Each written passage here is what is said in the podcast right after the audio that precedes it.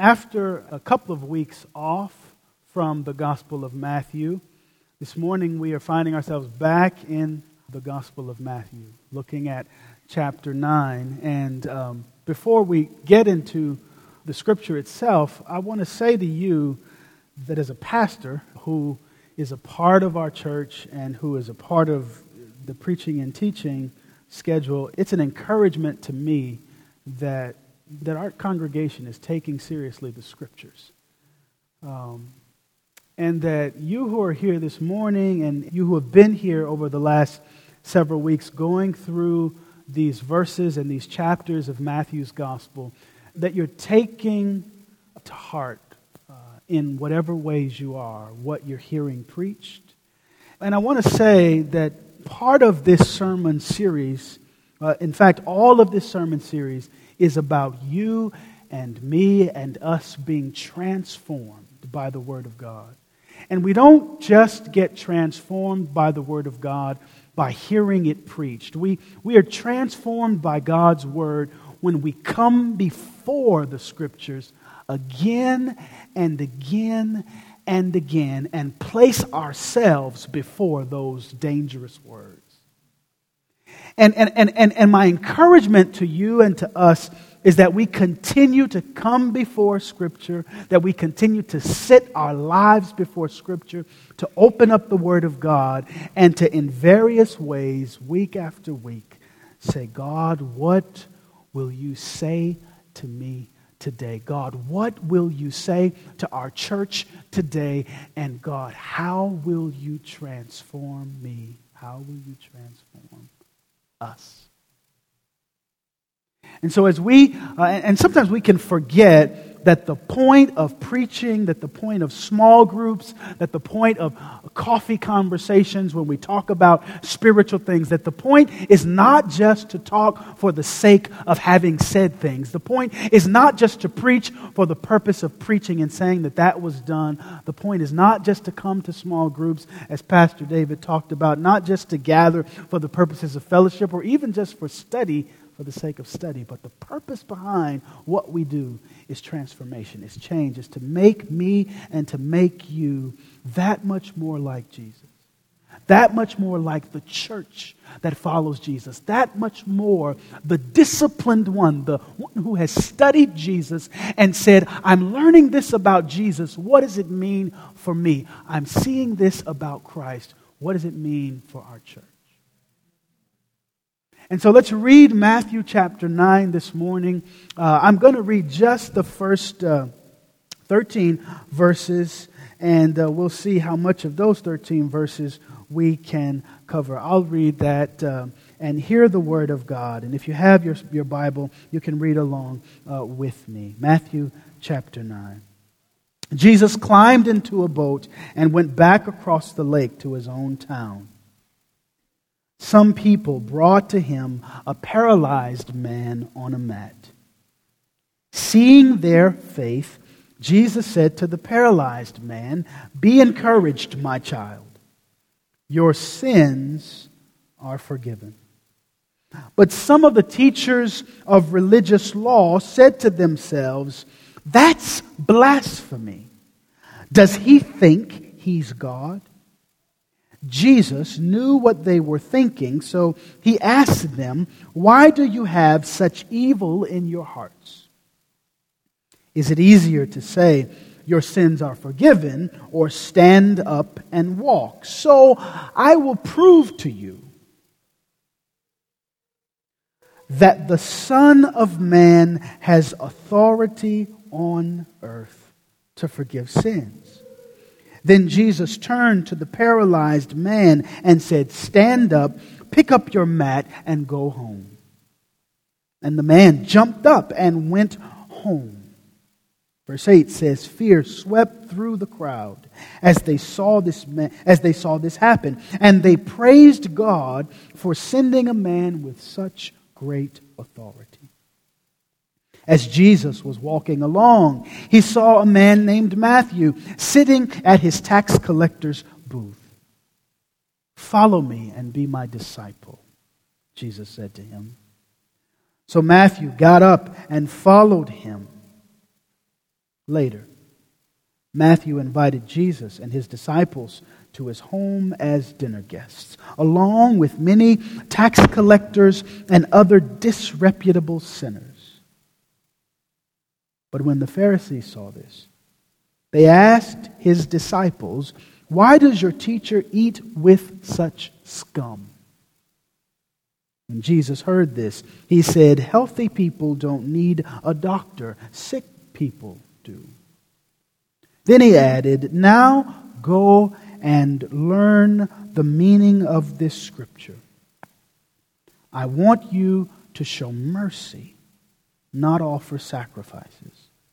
For I have come to call not those who think they are righteous, but those who know they are sinners. This is God's word uh, for us this morning.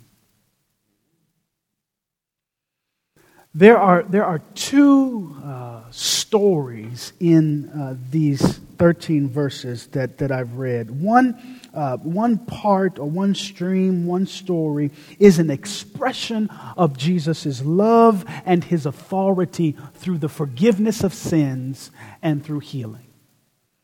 And the second part of the passage that we read is, is, is what's happening um, when Jesus calls a person to be his disciple. And so this morning, uh, let's see how much of either uh, I can talk about, and then we leave.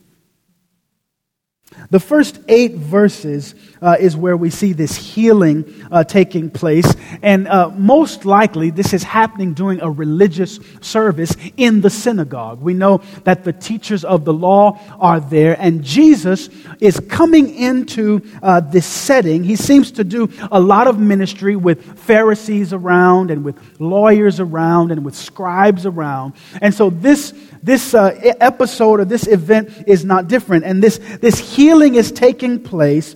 And Matthew's account of this healing is very similar to uh, Mark and Luke's in those particular gospels. And, and so we're looking at a biography of Jesus, seeing his life, seeing the events in his life and his teachings. And this healing confronts us. And Jesus walks into this situation. Uh, friends bring a man to him, and Jesus addresses this man, but he says to him, with his friends waiting, Your sins are forgiven.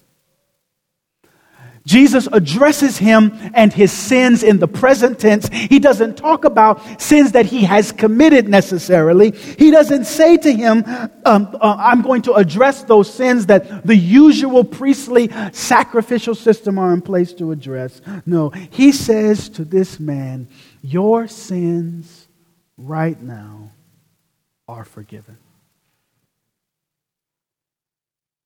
His message to this man is be encouraged. Your sins are forgiven.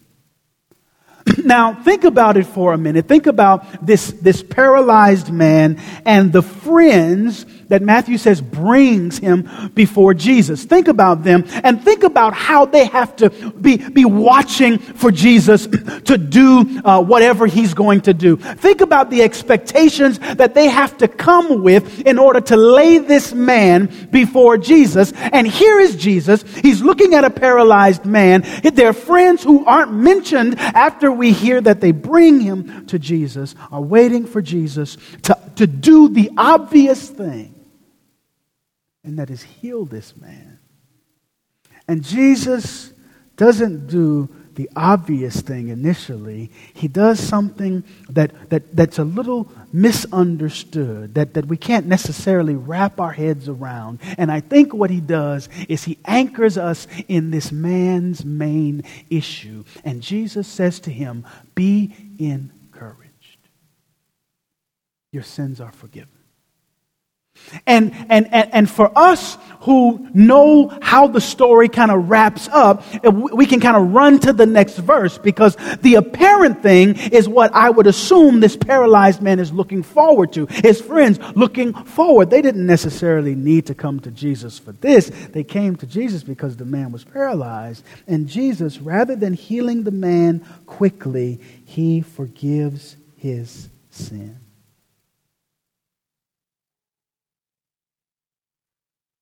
He says to him, um, What I think the core issue is, I'll address it, and that is your sin.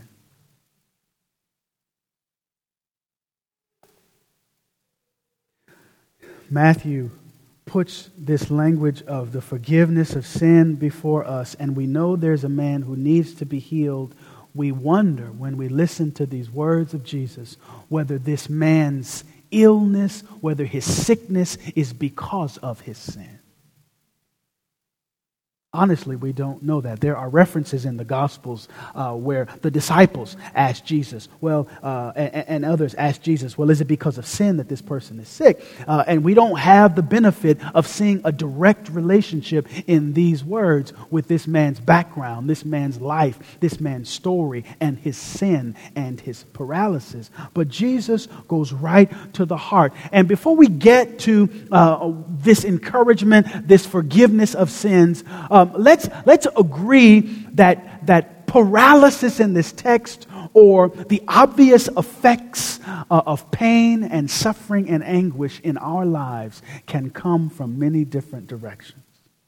And it is not necessarily a biblical view of suffering to say that I messed up and therefore I suffer that I made the wrong decision and God is using my poor choices against me. That I said something wrong and therefore all of my life is falling apart because of what I said, because of how I lived, because of what I did. It's true that what I do can have consequences and can be the result uh, or, or, the reason for some of my suffering, but it is not always the case. And so in Matthew chapter 9, we're scratching our heads. We're seeing that sin impacts us. We're seeing and knowing that this man could have sinned. We're seeing and knowing in our own lives that sin breaks our ability to make good choices. That sin hinders our ability to do what God uh, would have us to do in our lives for us to be whole. But beyond that, beyond that, there is still this space in us that wonders is what I've done the reason why I am where I am? And this paralyzed man who is brought before Jesus, told to be encouraged, has to sit and wonder the same thing.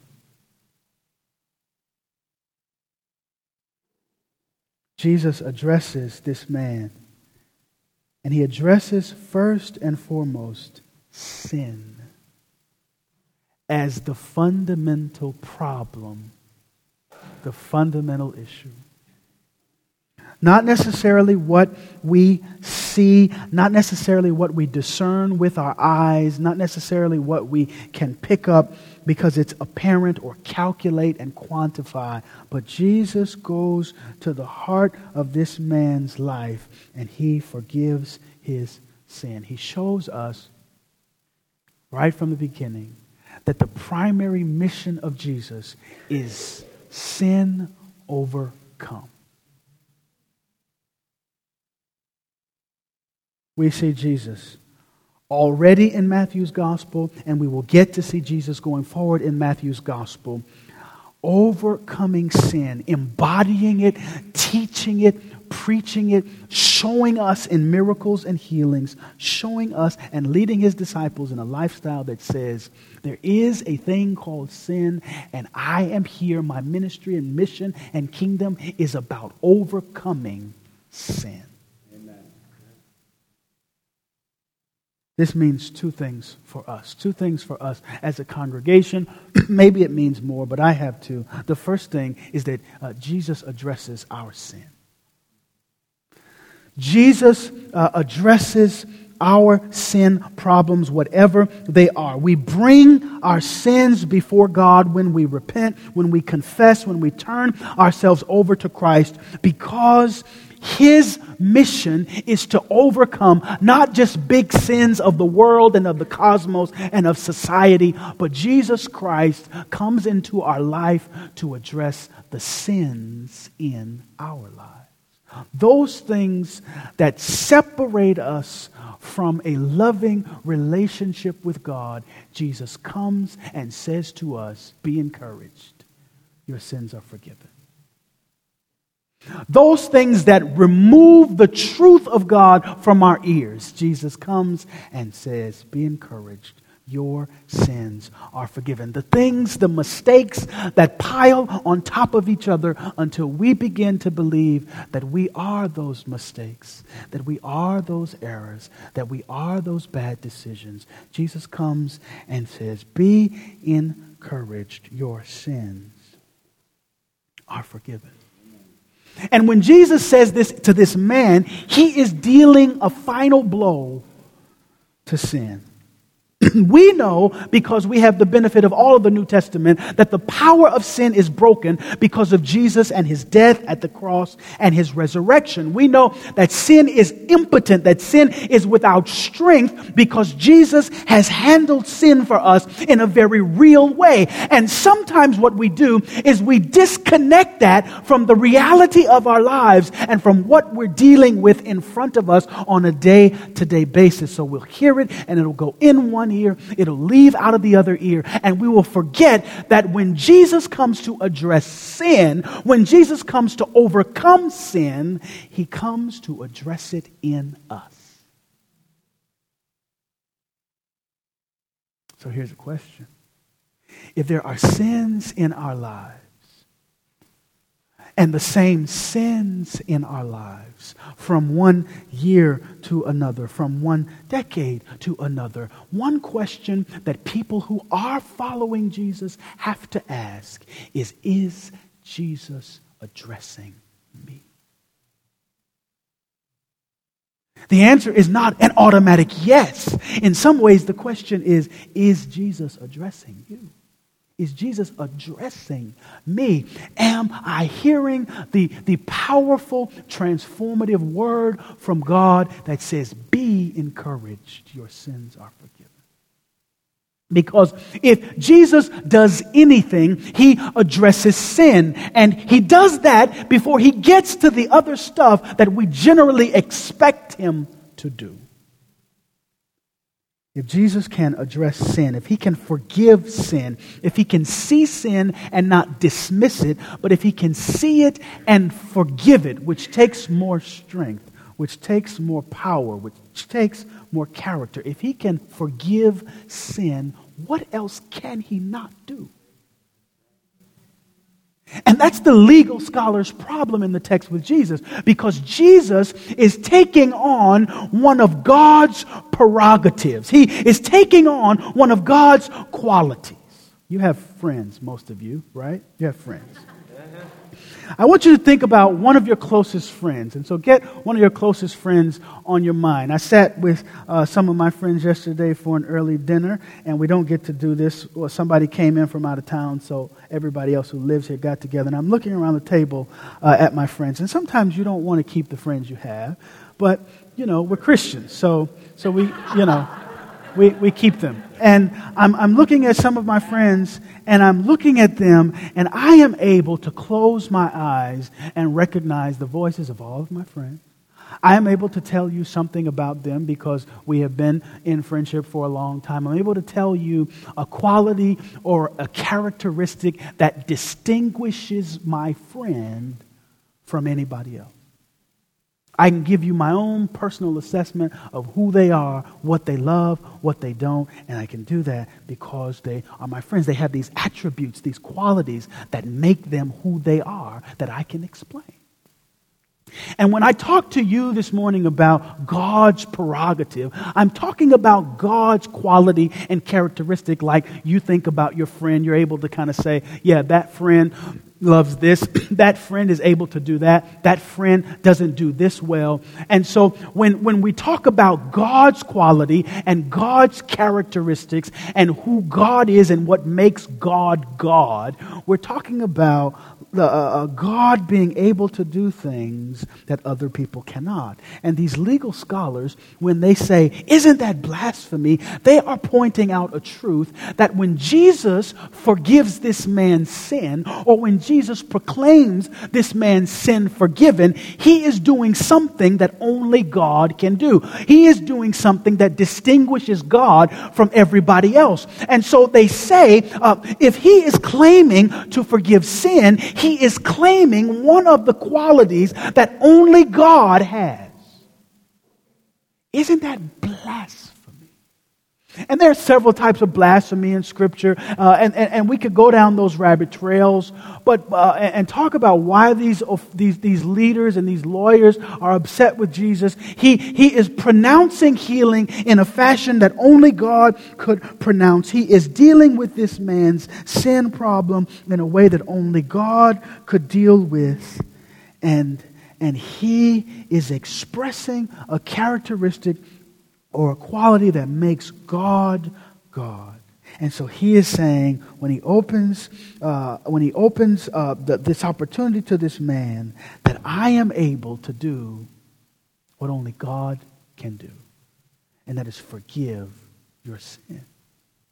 So Jesus addresses these things, and he says this not just to this man, but to us this morning I can deal with your sin problem. And dealing with sin always includes forgiveness. It's never just investigating it. It's never just learning the story of your sin. It's never just seeing where it came from and how you started this life and this pattern that points to something else other than God. It's never that. It is always getting to forgiveness. The second thing outside of the fact that Jesus addresses our sin, that I think this means for us is that everything else is secondary. That's sort of a, that's sort of a, a, a homiletical cop out in some ways. But if Jesus addresses our sin, whatever comes after our sin comes after our sin. Whatever comes after forgiveness comes after forgiveness. And in this text, it is healing. Now, now hear me very clearly to say that healing and working bodies or temporarily working bodies, depending on how you look at it, are, are not without significance to God. It is important to God that we have healed bodies, that, that, we are, that we are whole, that we are healthy, that we are flourishing physically and so forth. So don't, don't misunderstand me to say that healing for the sake of healing isn't important. All throughout the Gospels, Jesus heals. Matthew, when he talks about Jesus healing over and over, when people come to him, and you'll see this throughout chapter 9, Jesus heals them, has compassion on them, heals them. And in some texts, you'll see that he heals all of them. So the writers of the Gospels are making this point that Jesus doesn't encounter sick people and leave them sick. When Jesus sees sick people, he heals them. So that is a part and an expression of the kingdom of God. It is plain, it is common in the the kingdom for you and I to be healed. And that's just not mental, that's just not emotional. That is mental, that is emotional, that is physical. It is a part of life in the kingdom to be healed. But healing and any other expression of the kingdom is always built upon the truth that our sins and those things that take us out of relationship with God are addressed first.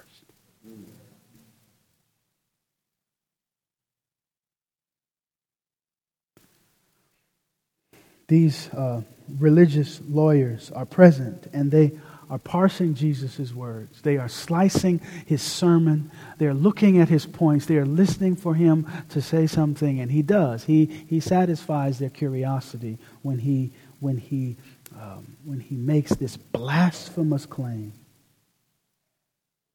But Jesus doesn't let them get caught in the conversation about blasphemy, the, the theoretical conversation about blasphemy, the theological and sometimes uh, disconnected conversation about blasphemy. He brings blasphemy down so that they can see it in their own lives. And he, he asks them a question. He says something to them about their hearts.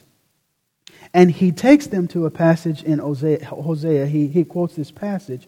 And, and, uh, and, and I'm going to get there in a second. But before ending with that and moving to the last part of the passage, um, Jesus responds to these friends and to this man. And he heals. He does. So, this man um, who, who I'm sure is a little vulnerable and a little nervous because he's paralyzed, and Jesus says, Be encouraged, and then he goes and starts having a debate with uh, lawyers. And I, I mean, I have to wonder whether these friends are kind of like, okay, Jesus, get to the next part. Jesus, get to the point. Get to the reason why we brought this man here. And so eventually, Jesus does, um, and, and, and Matthew says that he saw their faith. Jesus responds not to the faith of this paralyzed man, but to the faith of his friends, and he heals this man. It, now, it, it could be because I suppose you can read the text and, and hear Jesus saw their faith and include this paralyzed man in that there. But Jesus is responding to faith. And, and I want to say two things about Jesus responding to their faith and healing. And I think this is, this is more my, my push for us as a church to think about this, not just for you individually. But I think this uh, means for us as a church that we have the freedom to lose faith. And that we are a community of people who are used to what it means interact with each other when some of us have doubts. Matthew says these friends brought this man to Jesus. And, uh, and I, I am a pastor, I am a preacher, and so I am not the one who endorses wholesale doubt. A part of what we do is create uh, an environment for faith to flourish. That, that's, that's, what, that's what we try to do. That's, we try to build that in each other, form that in each other, because there's a lot in life to make us hopeless. So, this is not a, a, a, an endorsement of doubt as much as it is an observation that there are those of us as Pastor David talked about when we pray, there are those of us who feel distant from God, those of us who are so mistreated by life that we no longer believe that God can encourage us, can forgive us, can heal us. And what I'm saying is that for us as a church, I think this passage calls for us to say, that's okay.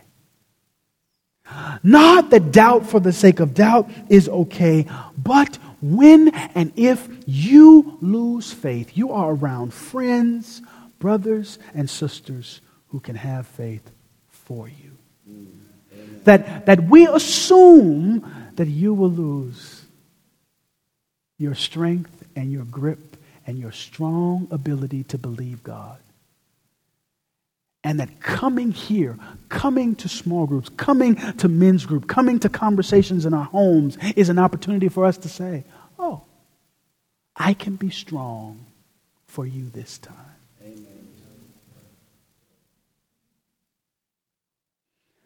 After I think this gives us sort of freedom to lose faith from time to time, freedom for us to doubt. I think the second thing that this part of Matthew uh, allows us or invites us to do is to be a part of the some people the some people. Matthew says that some people brought this man to Jesus. And, and here's the thing about being a part of the some people, that group that, that is hardly detailed and described. It's it, it, being a part of some people who bring broken people or paralyzed people or hurting people to Jesus means that you, in your effective ministry, will be summarily overlooked.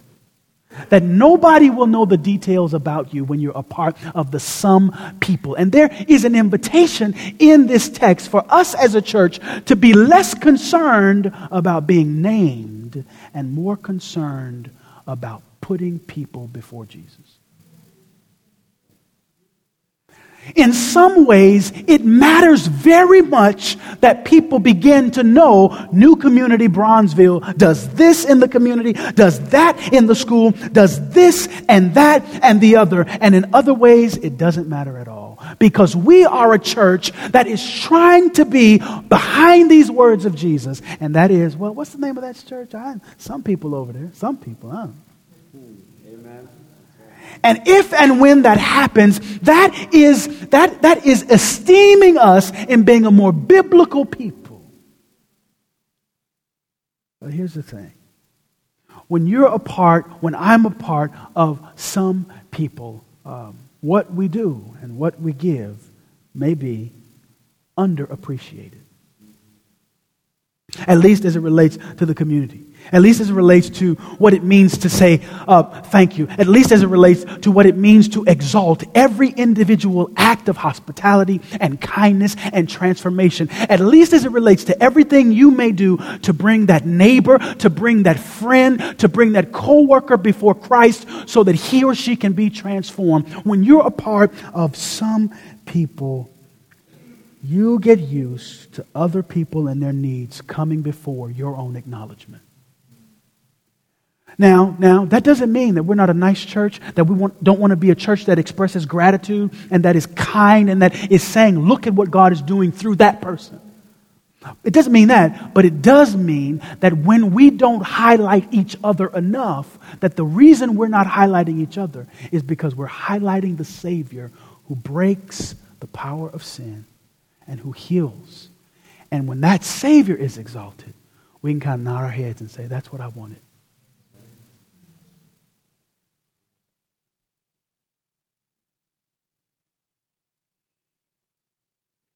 Taking pleasure in someone else's healing, somebody else's growth, somebody else's flourishing, even when your presence in their lives may be a passing reference. Mr. Mishmaheisen is a teacher, and some of his students will remember him for the rest of their lives. They will come back to the schools and they will come back because of him. They will look for him. And if he has moved from the school, they will be upset because they don't know how to find him. And they will, in their own way, try to say, You make a difference. You matter to me. What you did, what you do matters to me. But then there will be all those other students and most of them will be the ones where he has prayed hardest. All those other ones who've walked across the stage, probably because he has spent time after school and before school, and he has brought resources and he has done this and that, and he will more often be overlooked. And that's what it means to be a part of the some people. And I think that's the invitation in Matthew chapter 9. I think the invitation, and, and, and part of this is what we get to see when Matthew is called to be a disciple. So that these friends coming and putting this paralyzed man before Jesus, Jesus forgiving this man's sins and healing him, escorts us to the calling to be a follower of Jesus. What does it mean? Over and over, Matthew is pointing out discipleship means this. Following Jesus means that. Being a Christian means this and that. Being a part of a group that puts folks before Jesus. Jesus coming to Matthew in the second part of this passage and calling Matthew to be this disciple. Excuse me. Matthew sitting at the tax collector's booth. Jesus says to him, Follow me and be my disciple. Matthew gets up and Jesus, follows Jesus. He does it immediately. And, and Matthew's doing something that I don't think I can do. Some of you, some of you hear God and you go. Some of us hear God and we kind of wait to see if God's going to change God's mind, right? It's like, all right, all right, you didn't mean that, right? Or you meant that for the person sitting next to me. You meant that for me to tell my wife. You didn't mean that for me. Matthew gets up he follows, and him following is convicting for me. He follows Jesus. And then we cut to a scene in Matthew's house. Matthew invites Jesus and the disciples to his home, and the Pharisees are there. We don't know if they're on the guest list or if they just sort of crashed the party, uh, but they show up or they're somewhere around. They're close enough to see who is on the guest list and who is coming, these sinners, as they call them, these other tax collectors and sinners who are present. And, and, and, and, and I actually give the Pharisees some credit because they, they don't even deal with the fact that Matthew is being called to be a disciple. Matthew is a cheat. Matthew's a scoundrel. He is a tax collector, and tax collectors are cheaters. What they do is they collect money for the government, but their collections aren't regulated. So if you have to pay taxes, nobody really gives you the right amount of tax to pay, the right amount of tax for the collector to collect. And so the collector can say, oh no, you owe me some more. And what the, tele- the collector does is gets enough for the government, but the collector also gets enough for the collector. And so his reputation is maligned. People hate tax collectors because they're, they're cheaters, because they, they take more money than they need. And here's this tax collector who is being converted, and he's following Jesus, and he opens up his home and has a party. And, and I, think, I think that Matthew knows enough. Um, that knows enough about Jesus that he can handle this invitation, uh, that he can come to his home. You know, but I also think that Matthew is a little nervous because here he is. He's got these friends, these co-workers who are coming over. This is this is this is not like this, but it's kind of like this. This is not like this, and it's kind of like this. this is not like this, and it's kind of like this. A pastor shows up at your house and all your coworkers are there, and you have no clue what the pastor's going to say. And you're wondering, you're wondering, David's kind of cool, but I've never really seen him in this kind of, and he's never really met my coworkers. And is he going to embarrass me? This is not like this, and this is kind of like this. David, David, David is not Jesus in Matthew chapter 9. He's not Jesus. Uh, he's not Jesus. If I had used myself, I would say I'm closer to the Pharisees than I am Jesus, but not, not David. David is like closer to the disciples. I'm still around more in the Pharisees camp. But, but, but it's kind of like, it's kind of like that, right? You, you invite, you invite the pastor or somebody you know really loves Jesus, but you don't know how social they are. And, and maybe you just invited them and you didn't really want them to come, but they came anyway. And Matthew is in his house with Jesus and his other disciples, all of whom were closer to being godly than he was because he was a cheat. So he's bringing these people around his real friends. And we get a picture, not necessarily a teaching, but a picture of what discipleship is. Discipleship is inviting Jesus to all your parties, even when you don't know what he'll say when he gets there. Discipleship and follow Matthew, follow me. Okay. Following Jesus looks like you opening up your home and all those doors to all those closets. I thought about Carlos when I was writing this message because Carlos Dotson comes over to your house, invited or not. He's always invited when he comes to your house. But invited or not, he will go through every room and door. He's the type to open up cabinets. He's He's, he opens up closets and he wants to see what's here. He wants to see. And Carlos is the person that you only want to invite when you have cleaned up everything. I don't know that he opens up hampers and laundry bags, but you know, if he thinks something is their interest in, he might kind of move stuff around. This is, and I think about Jesus, right, and Matthew, and wondering if Jesus is closer to Carlos when he comes to your house. And the truth is, Jesus is kind of like Carlos. Carlos, don't get that wrong, okay? Don't get that wrong. Don't hold this against me later.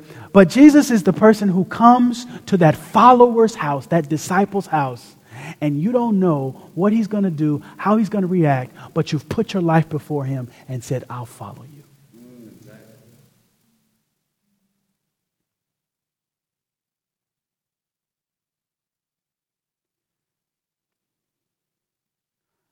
As I close this morning, yeah.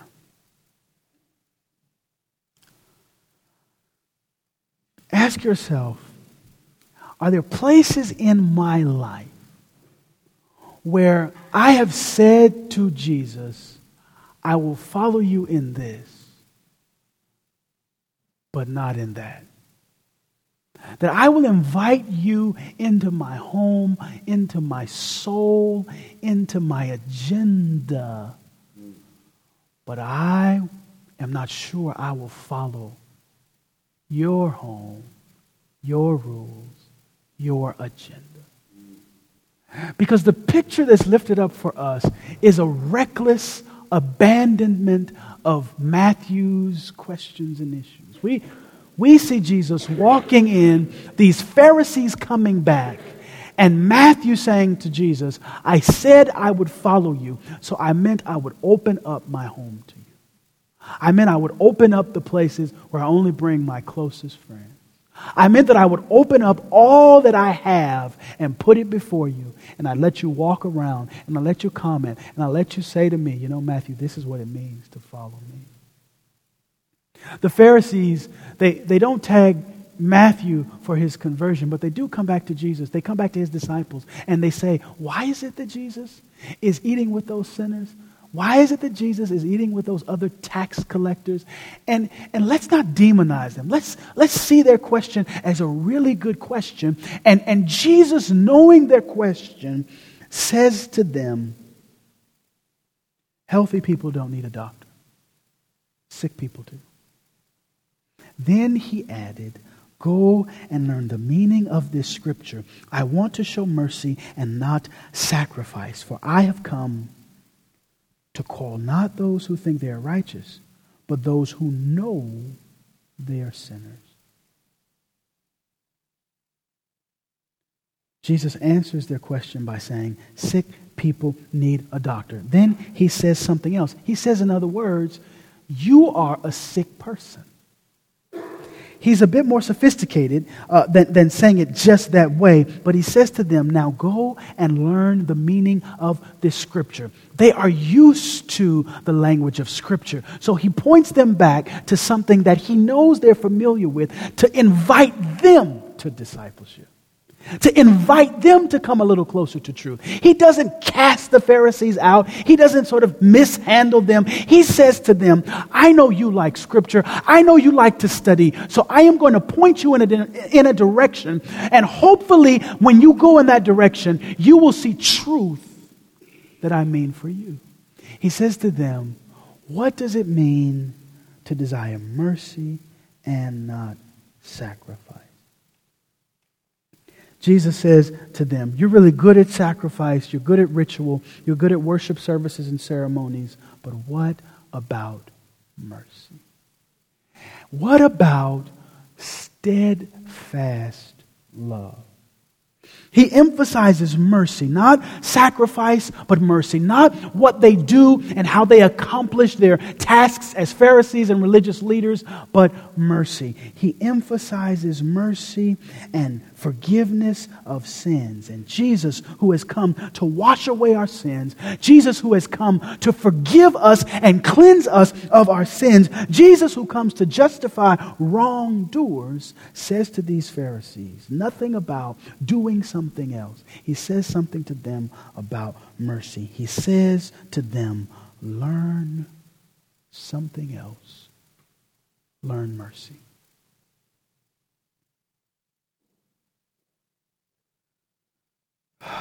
It's, it's hard to, to learn what mercy is and steadfast love when, you when your picture of God is about keeping rules. And when your picture of God is about all you do. And these Pharisees are hearing Jesus, and he's hearing, they're hearing his hard words about steadfast love, mercy, mercy. One commentator and it's the last thing I say. So, uh, Zach, worship team, come back. One commentator I read uh, said that mercy is a better way of obedience. Mercy is a better way of obedience. And, church, I wonder if we can live with those words that, that there is obedience in the things that we do, that there is, there is obedience in conforming our lives to what the Bible says. There is obedience to doing what Scripture is clear about. And then there is another obedience. There is a deeper obedience. There is a better obedience called mercy, called giving yourself over to steadfast love. Giving your life before Jesus, who loves you over and over again, despite what you do, so that at some point it can connect in your life. That however you're treated by friends or family or loved ones, or however you're not, you too can be merciful. I can be merciful. Our church can obey in this better way. Jesus, who has forgiven our sins, gives us this healing to show us that in the kingdom of God, in the kingdom of God, I will not only forgive you, but I will give you something tangible to remind you that every time you get up in the morning that your sins were forgiven. So this paralyzed man is forgiven. This paralyzed man is healed. And Matthew escorts us to this calling, this narrative, where we sit with not just what it means to follow for the sake of following, but to follow and to give mercy, love over and over again. Pray with me. And uh, I'm going to pray that God's hard words about strong and steadfast love grip our hearts daily. Heavenly Father, we thank you for uh, your great love for us. Thank you that uh, you are merciful, that your love for us is sure, that it is steadfast, that it is strong.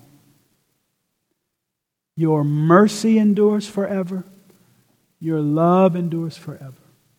So, God, as we, um, as we close this service, would you send echoes in our spirits and in our hearts this week? That you're able to heal, but that you're also able to forgive sin. Would you remind us, Lord, that you have given us mercy, that you have called disciples, but never called us without giving us steadfast love. We pray these things in Jesus' name. Amen.